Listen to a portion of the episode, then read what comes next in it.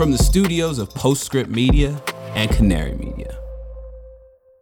Miles O'Brien has been a broadcast journalist for 40 years. He's a former anchor at CNN. He's covered a wide range of stories across science, aviation, terrorism, hurricanes, technology, and many of his big stories in those areas often focused on disasters the Columbia shuttle disintegration, Hurricane Katrina, the missing plane MH370, and the looming threat of climate change. And he felt like he needed a shift. After years and years of reporting on climate and the climate crisis and telling people about the impending doom that we all worry about, I really wanted to get to uh, a point where we could give people an idea that there are solutions. Today, Miles is the science correspondent for the PBS NewsHour, and over more than a dozen years in that job, he's become increasingly focused on a different kind of crisis reporting. Well, we um, are in a solutions crisis as well as a climate crisis, and and the solutions are there, but uh, the crisis is that people don't know about them. That shift toward solutions culminated in a new documentary project for Nova he's been working on for the last year called Chasing Carbon Zero. What would it take to convert our technology and reach a once unimaginable goal? We are at a critical point in our history right now. Zero carbon by 2050. So, what do we need to do to actually meet that goal? We'll need It's all about the stuff that is ready right now to tackle climate change and how we actually build it. no technological breakthroughs required. We just have to get down to business right away. Chasing Carbon Zero right now on Nova. It is a very refreshing piece of broadcast journalism. It's probably the best account I've ever seen of the energy transition on television. And it reflects a transition for Miles, too. It's come to the point now where this is these are like the only stories that really inter- interest me at this stage of my career. I really want to um, give people an idea of what's really on the shelf and just needs to be deployed in order for us to move the needle. So, in this episode, we're going to spend some time on one of the stories that Miles uncovered during his reporting for that series, which brought him to the Eden Hall campus of Chatham University just outside Pittsburgh, Pennsylvania. It's a completely sustainable campus. It has, you know, lots of solar, has geothermal, they, they grow their own food, they raise their own fish. It's almost entirely its own little ecosystem. And then in the middle of that is uh, the dining hall. And that's where he met a guy named Chris Galarza. He's the executive chef there. And at the time he got the job, he was just a chef who was interested in working at this unusual campus and uh, found his way into the world of induction cooking, and, and the rest is history for him.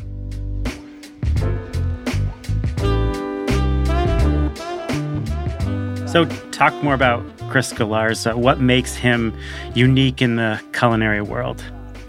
He's such an interesting story. He grew up poor in New Jersey, homeless for a time, and he learned how to cook in the context of not knowing exactly where the next meal was coming from. So it fuels that fire, pun intended, in like within you to push harder than anybody else, to show up to three hours before your shift, to leave well after everybody else, to do more, learn more, to to just become a sponge. He's, he's a very talented chef, obviously, and he ended up in some very high end kitchens.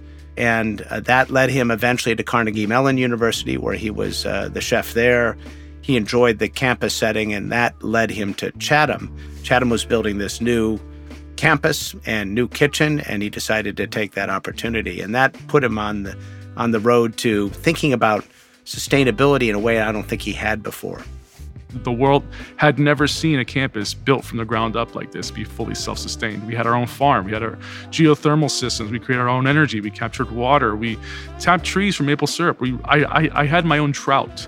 So sustainability to me is take is giving back as much as you take. So what we're doing here on the campus is doing just that and showing the, the whole world you can do this a, at the largest scale possible and be successful at it. You get to his kitchen, you walk in. What do you see and experience there? Well, have you spent much time in a commercial kitchen? Uh, once or twice, and it was very hot. yeah. I mean, eh, for those of you who've never had the opportunity to go into a real commercial kitchen in a restaurant. It is it is truly hell. First, what you notice is as soon as you open the door, going from say the dining room to the kitchen, is this wall of heat and humidity. You know, the temperatures are well above 100 degrees. You know, the, there's flames everywhere. It's loud. It's it's really a crazy environment, and you got to wonder how people, you know, do a job there. I have looked down at my thermometer, like the I would have a like a thermometer in my chef coat, and it would read 135 degrees Fahrenheit. Now, what does that do to your body? You get sick. So I can't tell you how many times that after a rush we would be rushing to the bathroom to throw up. And you go into this kitchen. First of all, it's about 72 degrees, and it's just quiet. This is our four burner range. Right, there's two of them. This is the workhorse of the kitchen. This is now the tilt skillet, also induction two steamers, two electric convection oven, triple deck oven with two built-in proofers for breads, pizzas, pastries, and things like that. Instead of yelling uh, over the din of these huge exhaust fans and the flames and all the, the stuff, people were just having normal conversations. So it was night and day, and there wasn't a single flame burning in this kitchen. What Miles saw is more common in other parts of the world, but still a rarity in America a fully electric commercial kitchen and Chris Galarza sees it as the leading edge of a generational culinary change. The last hundred years, we've gone from horse and buggy to space travel. Our cell phones are more powerful than the entire NASA space program was when we went to the moon. We're capable of embracing change at a rapid pace. This is the Carbon Copy. I'm Stephen Lacey. This week, we tell the story of one chef's quest to bring induction cooking to commercial and industrial kitchens around the country. And then, in the second half of the episode, we'll take a step back and talk with Miles O'Brien about some bigger shifts in broadcast journalism around how to tell the climate story. And that story is coming right up.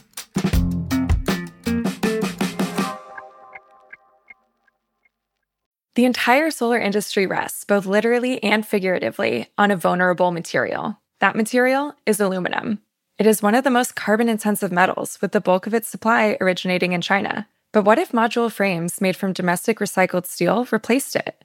On May 30th, Latitude Media and Origami Solar will host a Frontier Forum that explores what would happen if the US solar industry shifted from aluminum to recycled steel. We'll explore the impact on supply chains, cost, technical performance, and carbon emissions. This is a must attend for anyone who cares about the domestic solar industry. Register for free by clicking the link in the show notes or go to latitudemedia.com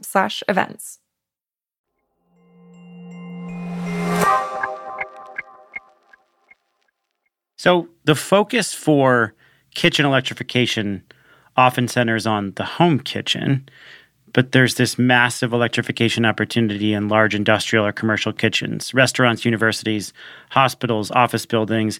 How big is this opportunity and why are we missing it? So here's the thing. You know, you go to New York, for example, which has all the local laws which are aimed at, you know, eliminating burning of fossil fuels inside buildings over the next uh, over the coming years. But there's a carve out for commercial kitchens. Uh, the restaurant industry, the lobby, has successfully persuaded politicians that it's a bad idea because it would um, hurt a very important industry in a place like New York City.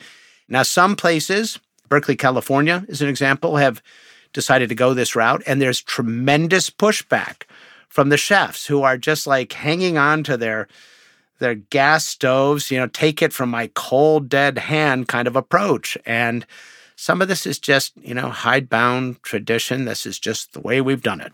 At pretty much every point in this complicated and messy energy transition, there are institutions resistant to change until they embrace it or they're forced to shift.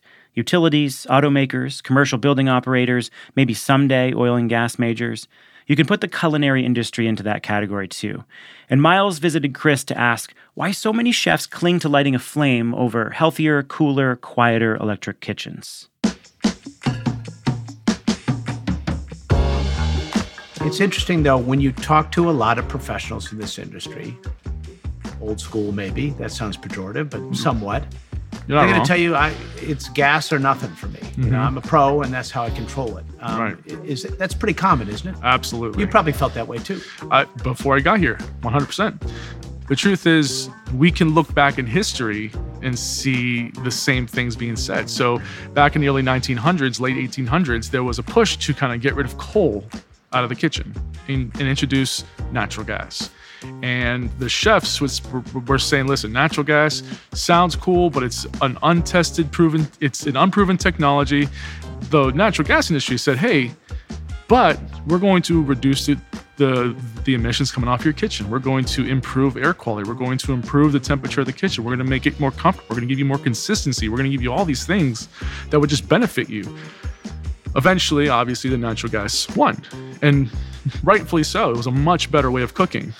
But now, a hundred years later, nearly to the to the year, we're having the exact same conversations and saying, listen, with it, with induction cooking, we can reduce the temperature of your kitchen, we can increase productivity, we can increase uh, thermal comfortability, we can we can clean up the air, reduce emissions, all these things. And now these chefs are saying, but this is tradition. This is how we've always cooked, right? So I tell folks like that that cooking is not about your fuel source. It's about fundamentals and technique. Uncouple yourself from your own biases. Do your due diligence and try to experience induction cooking for yourself. I had my own biases as well, and it wasn't until I did that that I became a fan. And this isn't a new concept. In fact, every international culinary competition in the world is electric. That includes the Bocuse d'Or, the Culinary Olympics. So the best chefs in the world cook on induction. There's also this economic benefit that seems kind of similar to uh, electric vehicles, and that the upfront cost of an electric vehicle is higher than a conventional vehicle, but your maintenance costs are lower over time. Uh, the drivetrain is a lot simpler, and so your maintenance costs are a lot lower. And in an induction kitchen, you're not cleaning as much, so the amount of time that people are spending cleaning these um, these cooktops is is lower. Your the, the health of people in the kitchen is better and you also uh, get rid of the need for the more sophisticated and louder venting system. There are all these things that potentially could add up. How did Chris think about those economic benefits? Yes, he he discovered them by this happy accident of ending up being a pioneer in an induction driven kitchen uh, on a college campus. And and you're right. You know, these these vent hoods that you see in these commercial kitchens, these are hundreds of thousands of dollars, and you have to have a certain amount of throughput to be safe around all that fire. Uh, and uh, when you have induction, you need much less uh, exhaust capability, much less expense. It, it takes uh, you know, if you're really good, it takes 20, 30 minutes to clean a commercial broiler top after um, a night of cooking because all the stuff gets, you know, baked on and there are all kinds of chemical solvents that they have to use. Huge expense there. And of course, with induction, you just kind of, you know, soap and water wipe it off in, in about 30 seconds. So those are the things that you have to explain to restaurant owners and chefs because when they look at the, uh, you know, just like the electric car, when you look at the initial price, you get a little bit of sticker shock. Uh, but when you start, you know, realizing the cost down the road, you know, either in true dollars, but certainly in the long-term health uh, of kitchen workers, of, of chefs, and their their support, it's got to be better. So now you're seeing that you can get more food cooked with your, with your staff, less time cleaning, more time for production, less chemical costs and in an industry where we're seeing it incredibly hard to find staff, how is it not a win win? Right? It just makes sense. Like the analysis is there, it's better for your kitchen. One of the reasons why I think this story is so compelling is because you have this technology that, for many who use it, is just obviously better than lighting a flame. And uh, so many people who in uh, residential kitchens or in commercial kitchens who actually use induction cooking are become hardcore evangelists and realize that it is a superior technology. It's like cooking with an iPhone. But you are we run into That's a great analogy. it really is. And I live with one. My my partner Susie, she is like she's become a complete evangelizer. She, she, she won't stop talking. but you run into resistance because of the stories we tell ourselves and some of uh, you know a lot of chefs just think that flames are superior and much of that thinking comes from the gas industry marketing decades and decades of marketing and many of the ways that people talk about gas are pulled from the marketing language that the gas industry has used and they have also done a good job of pushing back on some of the regulations. So, what to you is the friction point in this story if we do have a superior technology? You know, I think you you nailed it. I mean, listen, uh, you've seen the the bad rap, literally, uh, cooking with gas. Cooking with gas. Cooking with gas. We all cook better when we're cooking with gas. I can't believe this is still going on. How much more we got? I don't know. Oh, yeah. Oh, we're halfway. Oh no, no, stop! I can't do any more. We're only So, halfway. I, I, I, I Well, think there's I- a lot to unpack I believe, I, yeah, there's so much, but I believe I characterized it as a good PR campaign, and then I watched that. but you know what? That was effective. That was very effective because that what was said in there still gets said today. Cooking with gas is cheaper. It's more precise. All these things, which are which are just not true. you know, it's easy to make fun of, uh, and we laugh at it. And we, you know, in a sense, when you watch that thing from the 1980s, you wonder how we were persuaded by it. But it's it is indicative of the fact that this is just, if you'll excuse the pun, it is baked into our view of the world, right?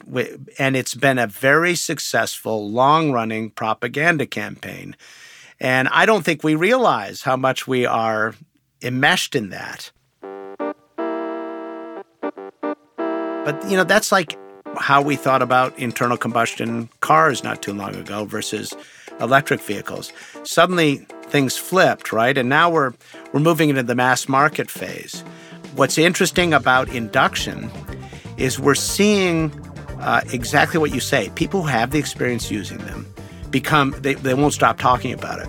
And there's uh, as Chris pointed out, he said this might be the first time that uh, a technology change in the kitchen is driven at home as opposed to in the professional kitchen.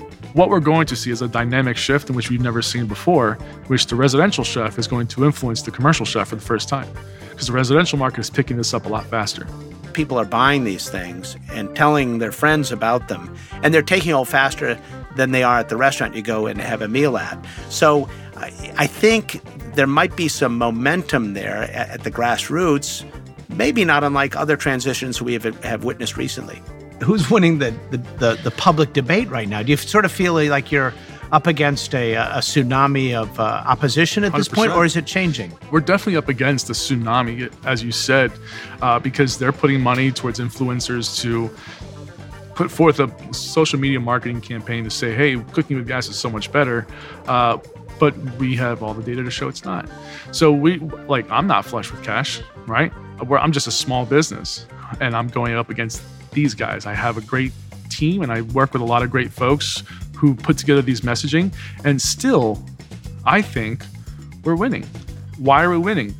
Well, we've in 3 years started with Berkeley saying, "Hey, we should, you know, really look into our built environment and clean up what we're doing."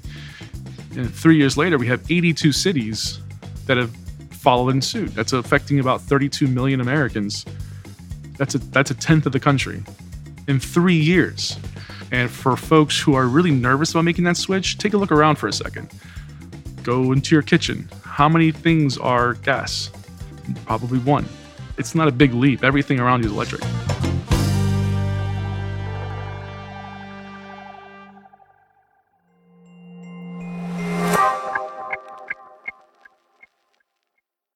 Mark your calendars for May 30th at 1 p.m. Eastern. That's when Latitude Media and Origami Solar will unveil new research on how recycled steel can help reinvigorate the U.S. solar industry. Why recycled steel? Well, the solar industry is dependent on imported aluminum for frames, leaving it vulnerable to geopolitics, supply disruptions, and higher cost transportation. By switching from aluminum to recycled steel, solar producers can reduce greenhouse gas emissions and qualify for IRA domestic content incentives. Have questions about the shift to steel and the impact on supply chains? Join Latitude Media's Stephen Lacey, Origami Solar CEO Greg Patterson, and American Clean Power's MJ Shao for this live virtual event. Again, it's May 30th at 1 p.m. Eastern. Register for free at latitudemedia.com slash events or click the link in the show notes.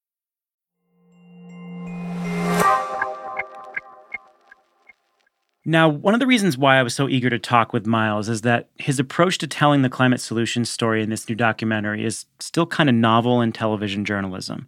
I've spent the last 17 years covering the on the ground transition that's finally gaining momentum in a way that people can't ignore.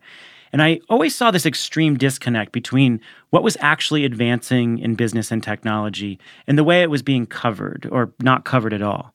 And in television news, where reporters rush from disaster to disaster with little context or just put everything in a political context, climate reporting still really sucks, frankly. And so I spent some time talking with Miles about how he shifted his reporting since his time at CNN.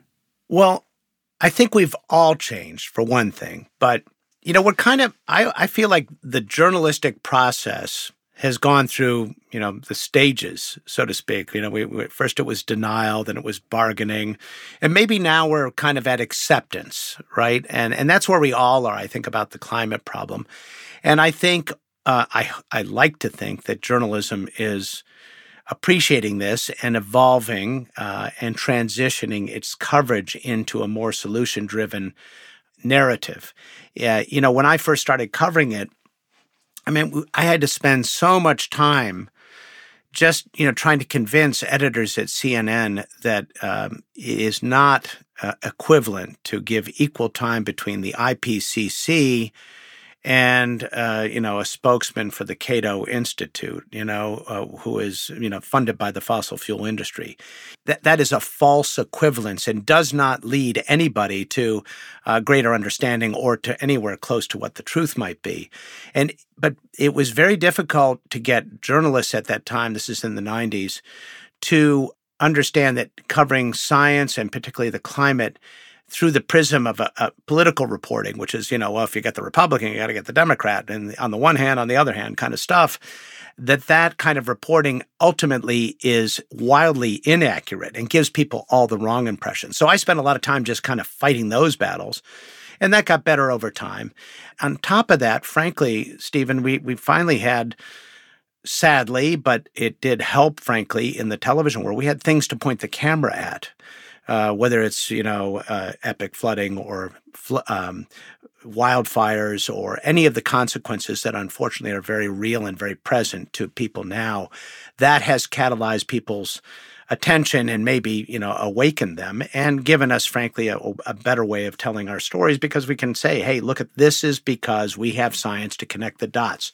So then the next step is okay we're, we're as we make our evolution we I feel completely compelled to tell people that there are ways to address this. And you know, every time I was with a scientist talking about these these various issues, they're, they're be, you know, like scratching their heads saying it's, it's too bad because we're really not waiting for a breakthrough here. We can we can do this if we just start deploying what we have on the shelf. What we lack is leadership. And so that's when I decided I, I've just got to push as hard as I can in this direction. And I'm a boomer. I was taught journalism uh, in an era, a little different era, where you know the idea was that um, viewers aren't necessarily interested in you know in solutions just you know kind of drop a problem bomb in the public square light the fuse and run away right and the solutions be damned and um, i had the good fortune to be hired as a science correspondent at cnn so i i spent my you know huge number of years in laboratories talking to people who are looking at problems through the prism of how to solve them. And so I, I really feel compelled to spend whatever energy I have left as a reporter on this planet trying to show people what can be done, what are the options, how can we uh, address the, the, the problem, how can we diffuse the problem bomb in the public square. So, what I see is an evolution in print outlets more so in broadcast. I think a lot of print outlets are bringing in real estate reporters, business reporters, culture reporters into the climate story. And in some of the top outlets, some of that coverage is evolving. In I want to get your opinion on broadcast journalism and, how this is evolving because I, I call it drive-by climate journalism. You know, there there is more to point the camera at now, but still I see a lot of people swooping in to cover a disaster and then swooping out. There's also still a problem with a lot of broadcast news coverage. I, I think Media Matters, which is a progressive media watchdog, says only a, a 1% of corporate broadcast news coverage was devoted to climate in 2022. And a lot of that coverage comes from Sunday morning talk shows where it's still kind of framed as a political debate. So you have this problem, and this is not the way that you're talking about it on PBS NewsHour, but it still is a broadcast industry issue. What do you think the impact of that style of coverage is? And and do you see any meaningful shifts across the broadcast landscape other than what you're specifically focused on?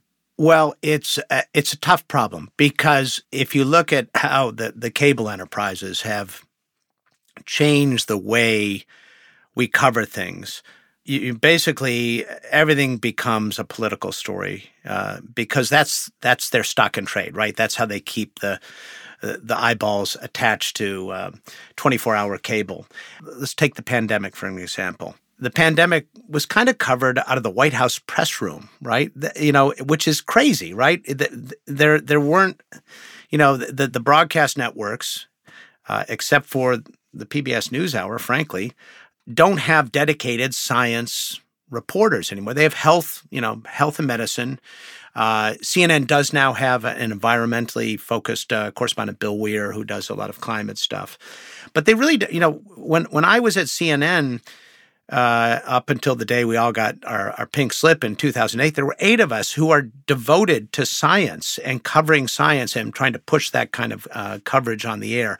That, in other words, we were allowed to be subject matter experts, and that has gone. And that's why you get, you know, generalists and mostly political reporters covering the climate. And and of course, you know, if, if you know that that expression, if if uh, if you got a hammer, the whole world's a nail.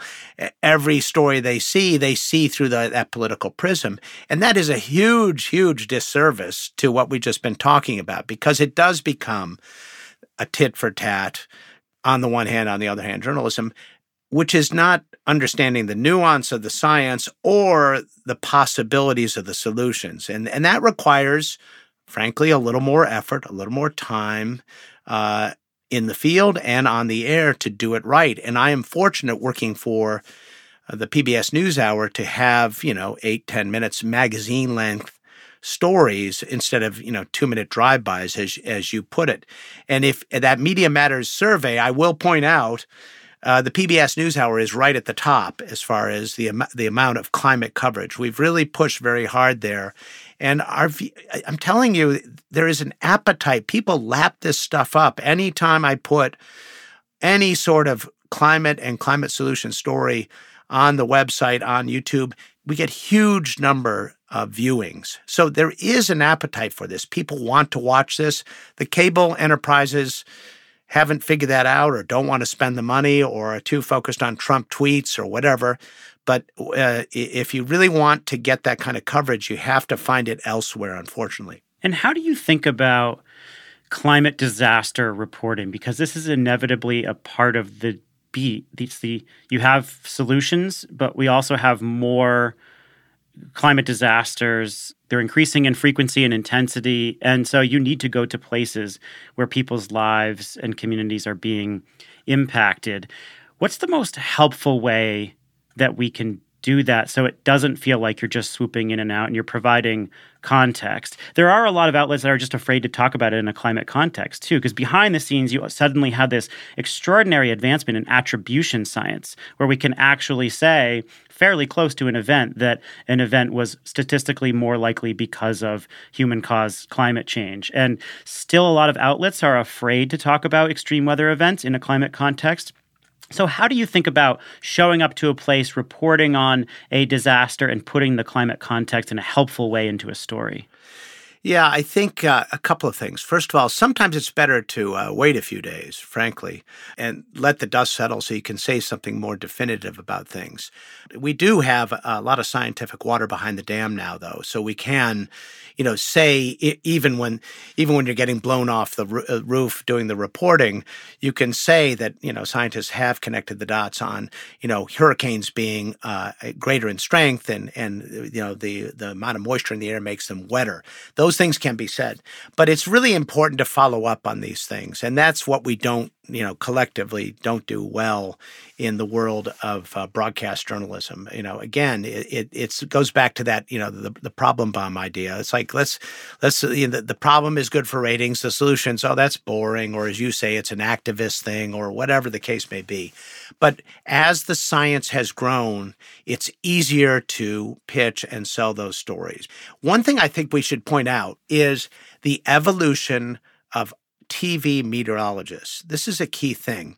So, for a very long time uh, in our country, TV meteorologists were outright denialists when it came to climate change. Uh, uh, 50 plus, I, it was uh, close to 60% uh, just a few years ago.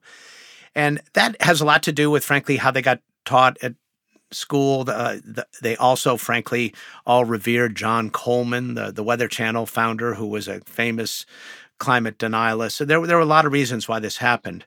Uh, but uh, that has changed. Groups like Climate Central have helped do this uh, by providing them uh, information on the, the latest science, helping them connect the dots, helping them stay current on what's out there, and providing, frankly, animations and video packages that they can incorporate into their uh, weathercasts.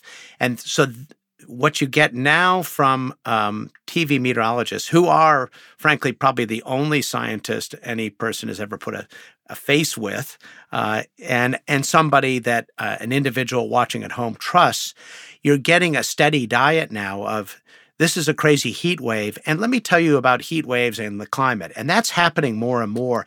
And that, I think, that really can move the needle if, if that is constantly kind of part of the message on a day to day basis. Miles O'Brien is the science correspondent for PBS NewsHour. He's the host, producer, and writer of the new uh, documentary called Chasing Carbon Zero. Remind us again where we can find it. All right, this will premiere on Nova. Check your local listings, April 26th. But then it, you know, the great thing about PBS is it'll it has a nice long tail. It'll be out there on YouTube on the PBS site, uh, pretty much forever, and uh, not behind a paywall. So, and uh, just remember us uh, once a year, and we'll send you a tote bag. It gets two thumbs up from me. Really nice work. I loved it a lot, and I think our listeners will like it too. Thanks, Miles. Well, that is high praise, Stephen, and I appreciate that. And I really appreciate you uh, taking the time to talk to me today. Well, that is it for the show. The Carbon Copy is a co production of Postscript Media and Canary Media. This episode was produced by me with support from Dalvin Aboagye. Go to postscriptmedia.com to sign up for our newsletter and get all our releases, and go to canarymedia.com for all the news on the clean energy transition. Uh, thanks to Sean Marquand, who's our engineer and the person who wrote our theme song. Original music for the episode came from Echo Finch, Epidemic Sounds, and Blue Dot Sessions. And uh, thanks to our investor, Prelude Ventures. Prelude is a venture capital firm that partners with entrepreneurs to address climate change across energy, food, ag, transportation, logistics, materials, manufacturing, and advanced computing and uh, hook us up with a little shout out on social media or rating and review and send a link to this episode or our other back catalog episodes to a colleague or friend who might like it. I'm Stephen Lacey. This is the Carbon Copy. Thank you for joining us. We'll talk to you next time.